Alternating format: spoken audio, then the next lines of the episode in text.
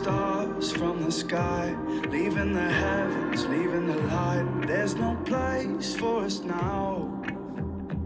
Closing my eyes, wishing that I.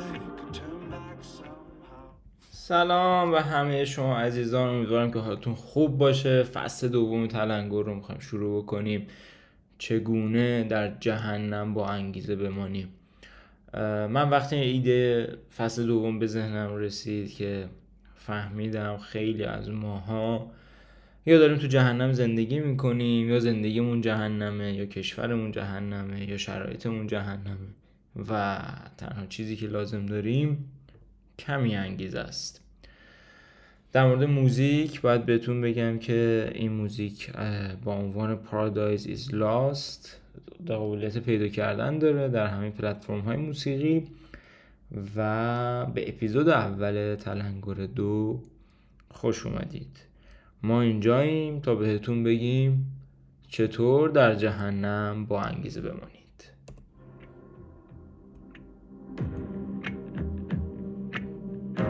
Far outside of the gates, where the emptiness waits, nothing left here to lose.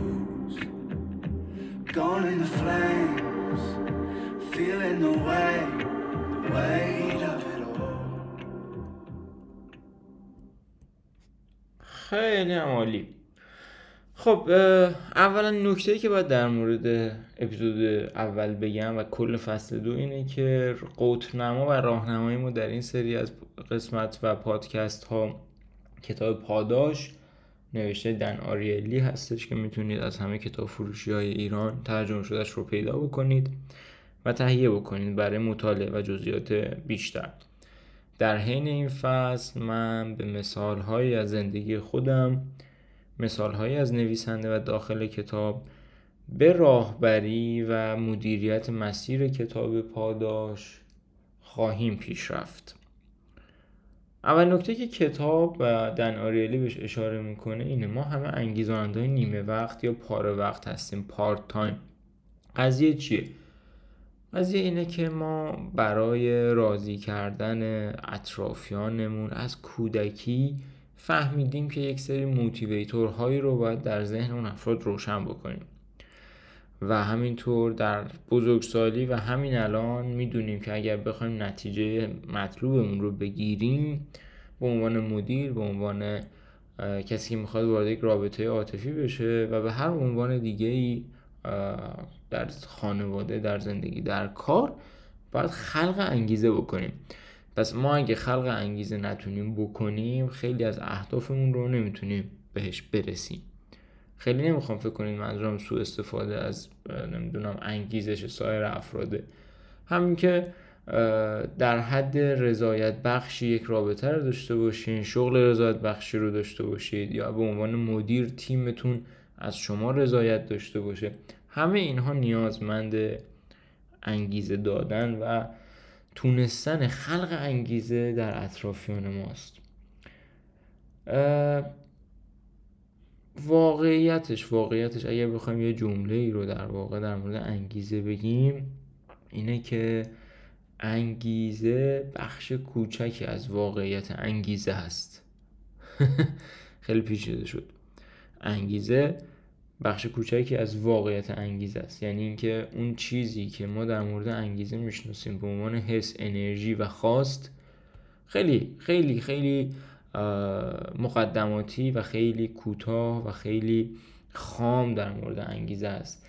انگیزه موش دنبال پنیر نیست. این یکی از جملاتیه که دن آریلی داخل کتاب میگه و بی‌نظیره موش دنبال پنیر نیست. انگیزه همچین چیزی نیست. در مورد انگیزه ما همه دوچار یک اشتباهیم.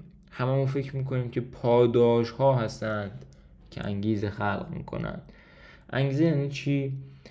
انگیزه یعنی کنشی که به انسان دلیلی میده برای انجام کاری.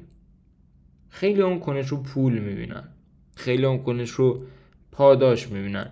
ما در تلنگر اثبات می‌کنیم که انگیزه داشتن بسیار فراتر از این حرف هاست.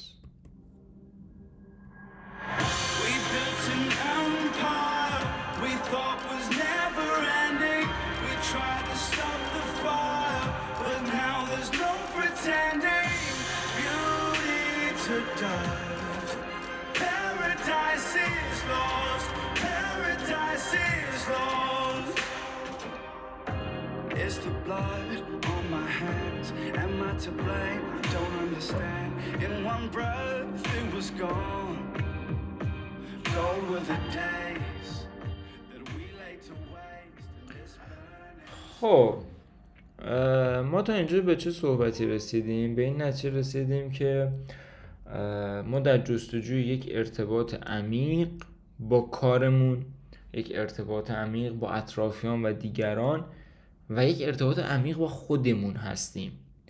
این ارتباط ها هر چقدر بخواد عمیقتر بشه نیازمند یک انگیزه درونی و انگیزه بیرونی بزرگتری هستش. اما معادله انگیزه چیه؟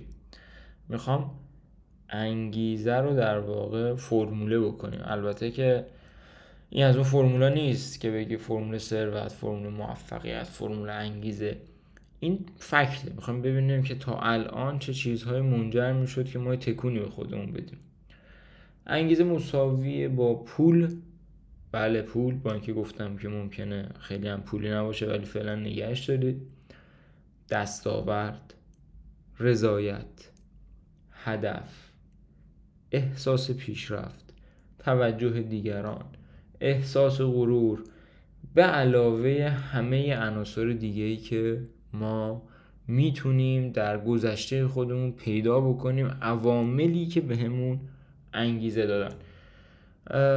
الان که نه الان ادامه پادکست گوش بدید ولی ازتون می‌خوام که یک بار یک بار برای همیشه معادله انگیزه خودتون رو بنویسید.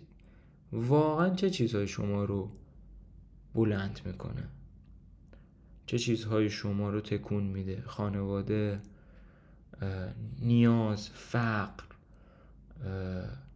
موفقیت شهرت پول.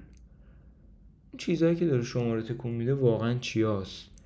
چه چیزی به شما احساس غرور میده؟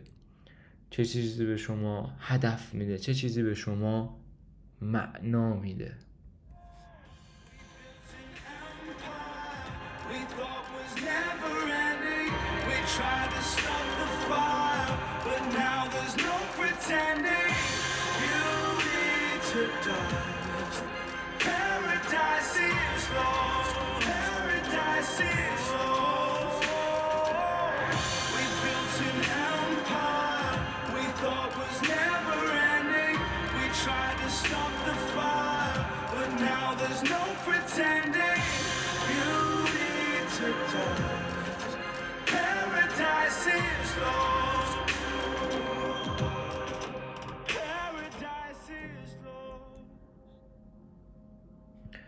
اینجا می‌خوام یه ماجرایی از زندگی خودم رو براتون تعریف کنم ماجرایی که کمتر گفته شده ولی خب به حال بخشی از زندگی منه. وقتی بخشی از زندگی منه وقتی من تجربهش کردم مطمئنا میلیون ها نفر دیگه با یکم بالاتر با یکم پایینتر یکم اه، کم و بیش این تجربه شخصی رو داشتن.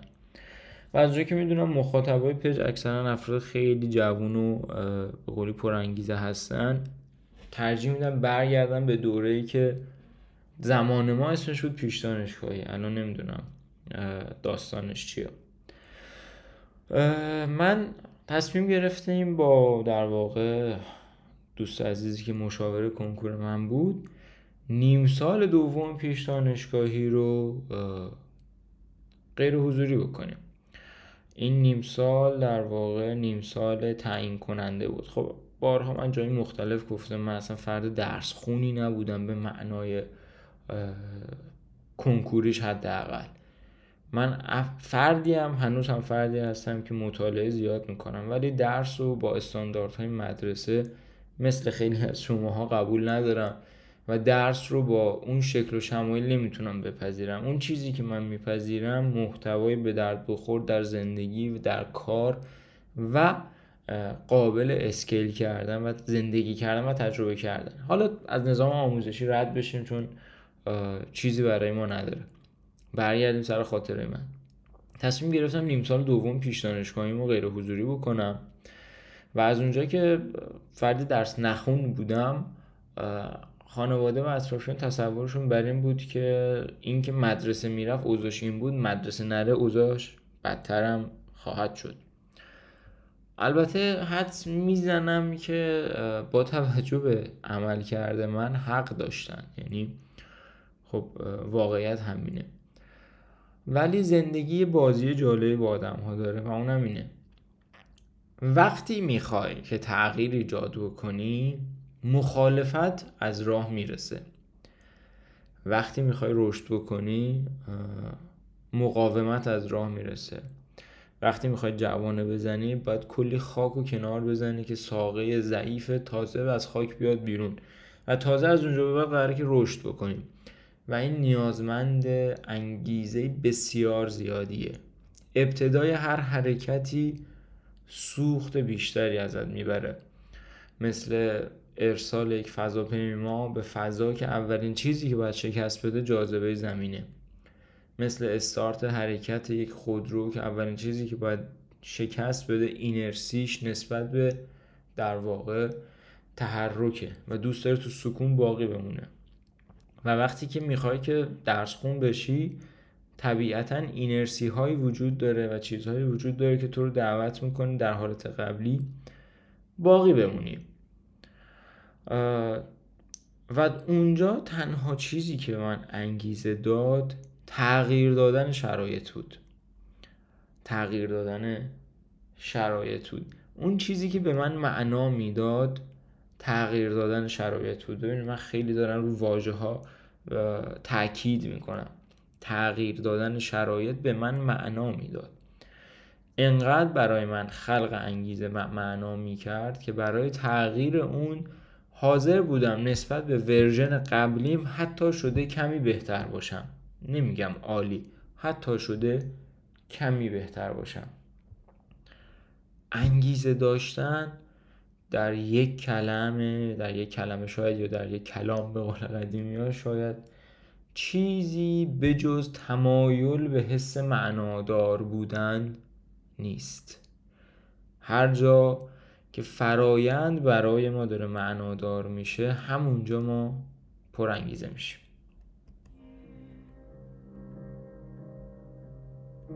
Paradise is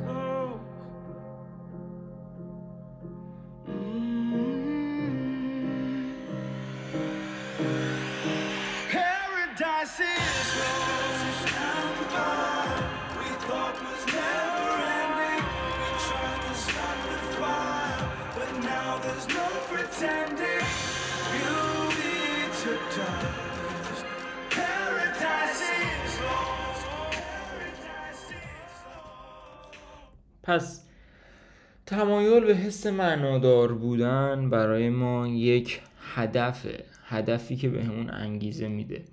یعنی اگه بخوایم بگیم که آقا توی اپیزود اول چه چیزی رو خیلی یاد گرفتی؟ اینه که من اگه بخوام انگیزه داشته باشم باید کارهای معنادار بکنم.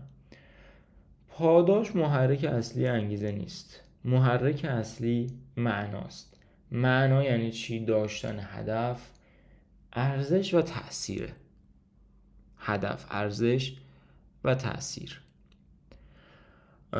توی خونه بعضی وقتا خواهر برادر یا اطرافیان میان یک سوالی از شما می‌پرسن.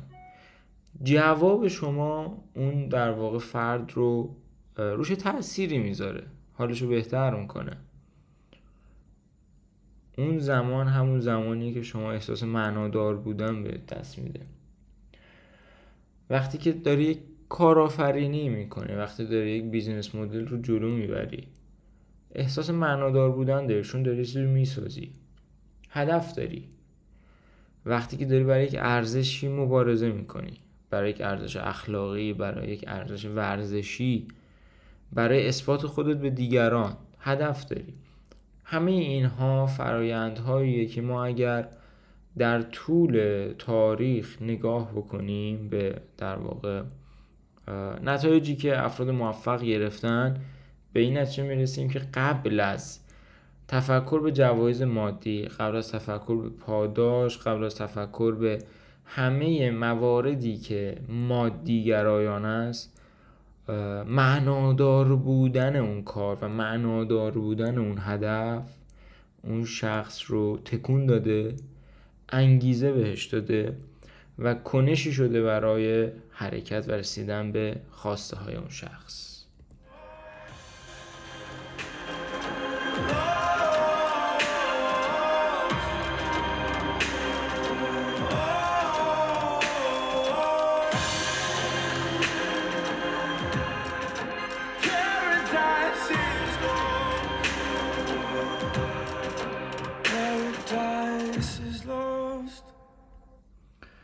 ممنون که توی اپیزود اول همراه من بودید خیلی خوشحالم. فکر می‌کنم شروع خوبی بود برای اینکه بتونیم انگیزه خودمون رو بالا نگه داریم. تو اپیزودهای بعدی در مورد موارد خیلی باحالتری قرار با هم صحبت بکنیم. این مقدمه بود مبنی برای اینکه پول مهمه ولی پول انگیزه نمیده. شما رو خدای بزرگ میسپارم و فراموش نکنید ما اینجاییم که تلنگری بزنیم تا در جهنم با انگیزه بمانید.